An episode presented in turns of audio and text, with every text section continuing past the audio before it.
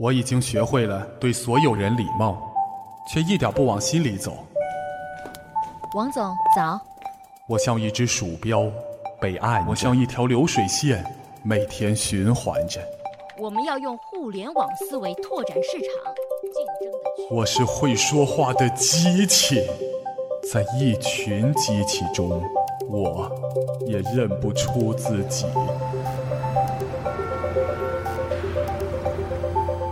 直到这是哪儿？我变成了一个少年，在花海里奔跑的少年。向日葵扬起笑脸，在风中跳舞。陈川 FM 微信公众号“星星向日葵”，让你听见你是谁。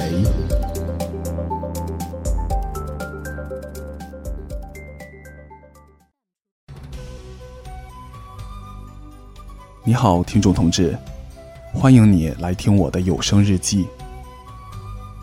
首先要向一群新朋友问声好哈，就是参加新媒体创业大赛沙龙以后，关注我们“欣欣向日葵”公众号的新朋友。我们微信公众号上一次最后一篇推文，预告了这个沙龙，它呢不仅是一次一起学习的机会，还是“欣欣向日葵”听友见面的活动。我跟喜马拉雅 FM 的高丹副总裁距离就几十厘米啊，问了他关于声音创业如何变现的问题。尽管我觉得还不太普适，但可以感受到这是一个充满活力的新生事物。是的，广播是传统媒体里最没有传统样的。我以前就感觉声音最能传达人情味儿。高老师这次说呀。他们听友日均使用一百一十四分钟，是优酷这些视频网站的三倍，可见广播的伴随性优势，能够将手眼从手机屏幕解放出来，在其他媒体都不方便的场合，照样能够陪伴你，比如开车、跑步、家务、健身、睡前，这些时间啊，都可以变得更有营养、更文艺，或者说更不无聊吧。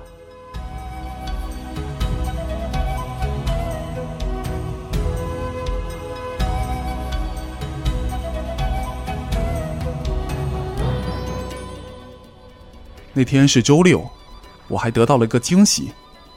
敏子喵学妹送我了一本白岩松的签名书。我本来觉得签售会那么挤，不指望了，却没想到他会帮我留一本。可以体会到他那天的狂欢感。一大早赶来福州，上午见白岩松，下午参加我们沙龙，傍晚我约上他，还有音乐人韦先生。一百一十万粉丝的小编小峰峰，声音控森林，啊，我们几位星星向日葵听友吃 one cake，还有韩国菜。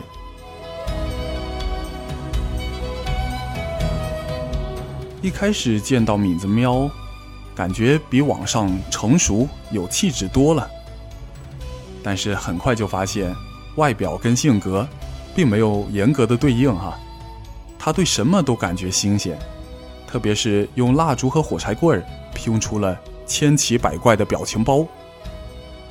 当然，也许那天确实尽兴，而就在前一两周，他还在痛苦于工作的不容易。他那天尽兴到夜幕降临了也不查返程的车次，倒是我提醒了一声。当然，我不会干出留他在我家里住。这种事情的，开玩笑，开玩笑哈，不要理会上面那句话。敏子喵几乎是从二十路的起点坐到终点，到了汽车北站附近坐商务车，回到福清已经是第二天凌晨了，天很凉了。我没说多喝热水这种话哈，倒是他自己说了。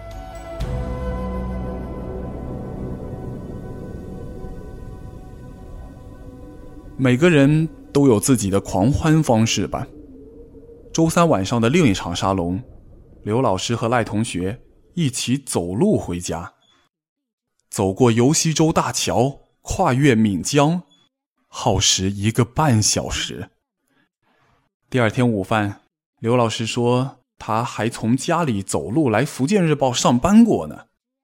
我说十五公里啊，你得多早起床？他说也就两个多小时。啊，这是跑过来的吧？赖同学呢，本来不喜欢听新媒体的。我问他为什么还想来沙龙啊？他教会了我一句话：一个人生活。总要有些特殊的过夜法，嘿嘿，还真是哈。一个人生活，想起了 TFBOYS 的《是你》这首歌。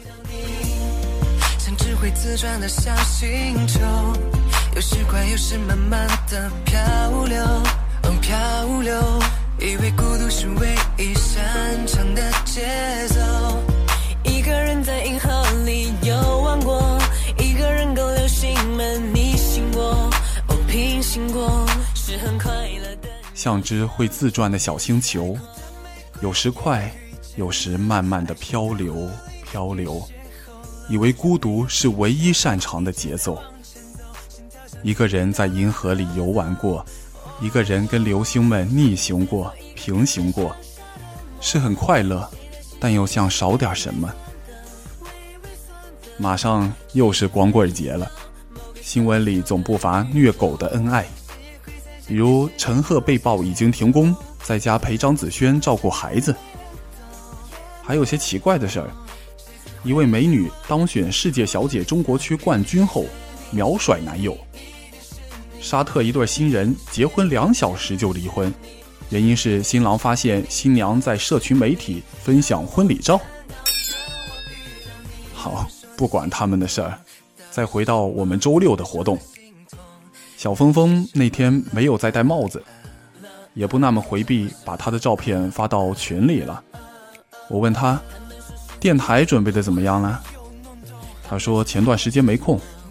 我才忽然想起他妈妈生病了。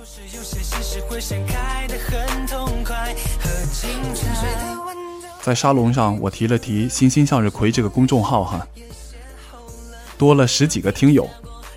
其中包括歌行电子的董事长王光灿，这是中国汽车电子行业十大竞争力品牌，而他本人是首批省科技创业领军人才。最近还有好些人说喜欢，当孩子问人迟早要死，那活着有什么用？这期节目，嗯，谢谢各位，难得收到这样的反馈，以后一定要多留言哦。嗯就从今天这一期节目的尾巴开始留起哈，不用学他们。其实我更喜欢听批评的声音。在那个路口，我听的这一首歌，你有没有听过前阵子有个叫李子的听友来加我私人号，开始我没留意，后来却在他早先的朋友圈里发现他给我讲的一个故事，画了一幅画。哎呦！真的是色彩鲜艳，活灵活现，我就拿来做了有奖互动，叫听友们猜这是哪个故事。最后送出了一个公仔，那位听友还要我手写一封信，哎，这个主意好啊。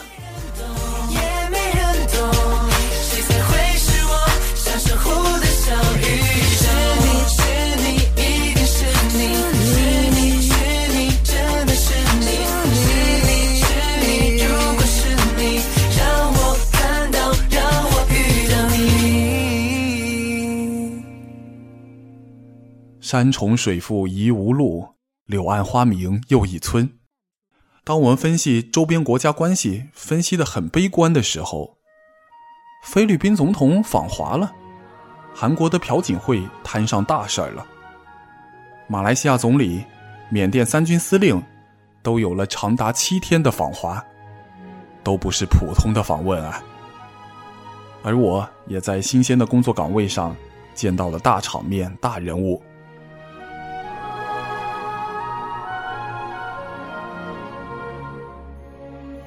家里人想叫我去一家国有的旅游业公司做文秘，但我不想靠人帮忙，而且不喜欢文秘这样给别人写讲话稿的。我喜欢自己写自己讲，比如像现在这样哈，讲给你听。工作之外，最近也见到了香港交易所内地事务部助理副总裁汪龙海，对股市深港通更清楚了。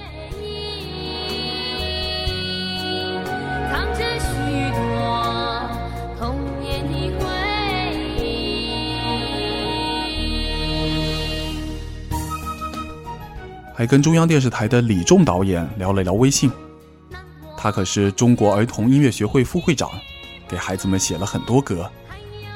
我说特别喜欢您前几年专门根据小歌手的名字做的词，比如送给黄河涛的《黄河涛声》，送给王震的《小镇故事》。众大侠听了又补充道：“还有送给方圆的《九州方圆》呢。”哦，对对对，一听这些歌名儿。我们就可以感觉到哈，都是把歌手个人跟大好河山联系在一起。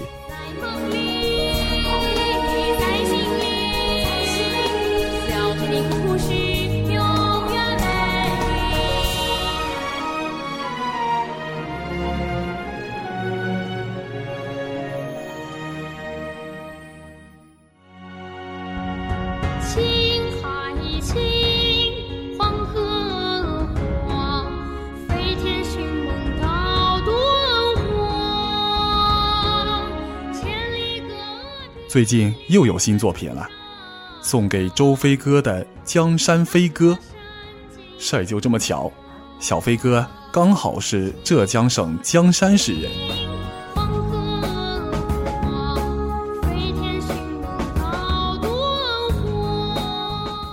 有个晚上，我在听友群分享了这首歌，听友大米敏锐的提出来：“塞外的雪花正在飘香。”雪花能飘香吗？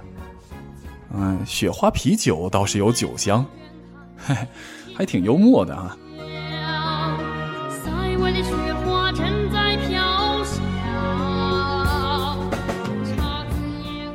我赶紧把李老师给艾特出来，看看能不能解释解释。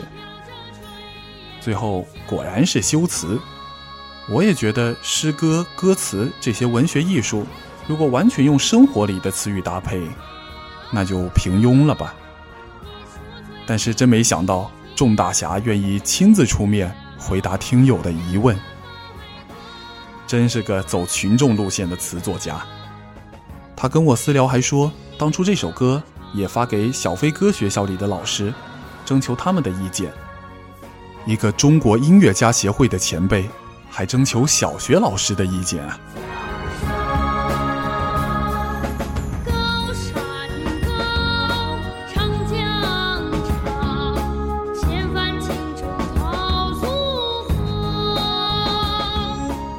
众大侠又仔细解释了一下这句歌词是怎么回事哈，说这句是用了比喻和夸张的修辞，比如唐代诗人就写了“燕山雪花大如席”，这不能叫违背自然规律吧？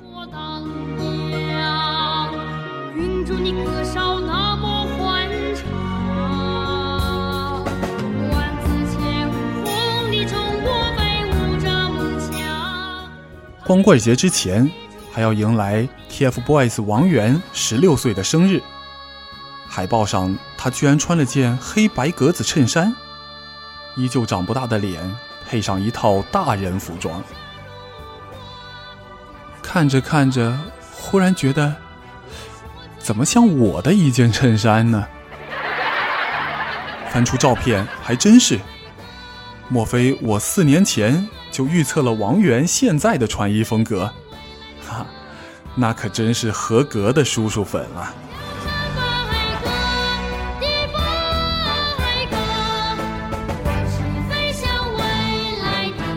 好了好了，听众同志，最近的事儿就先说到这儿，明天还会有新的故事发生。如果你对这期节目有什么意见，刚才说了，留言留言啊，不要忘记哦。期待和你有更多的相会，拜拜。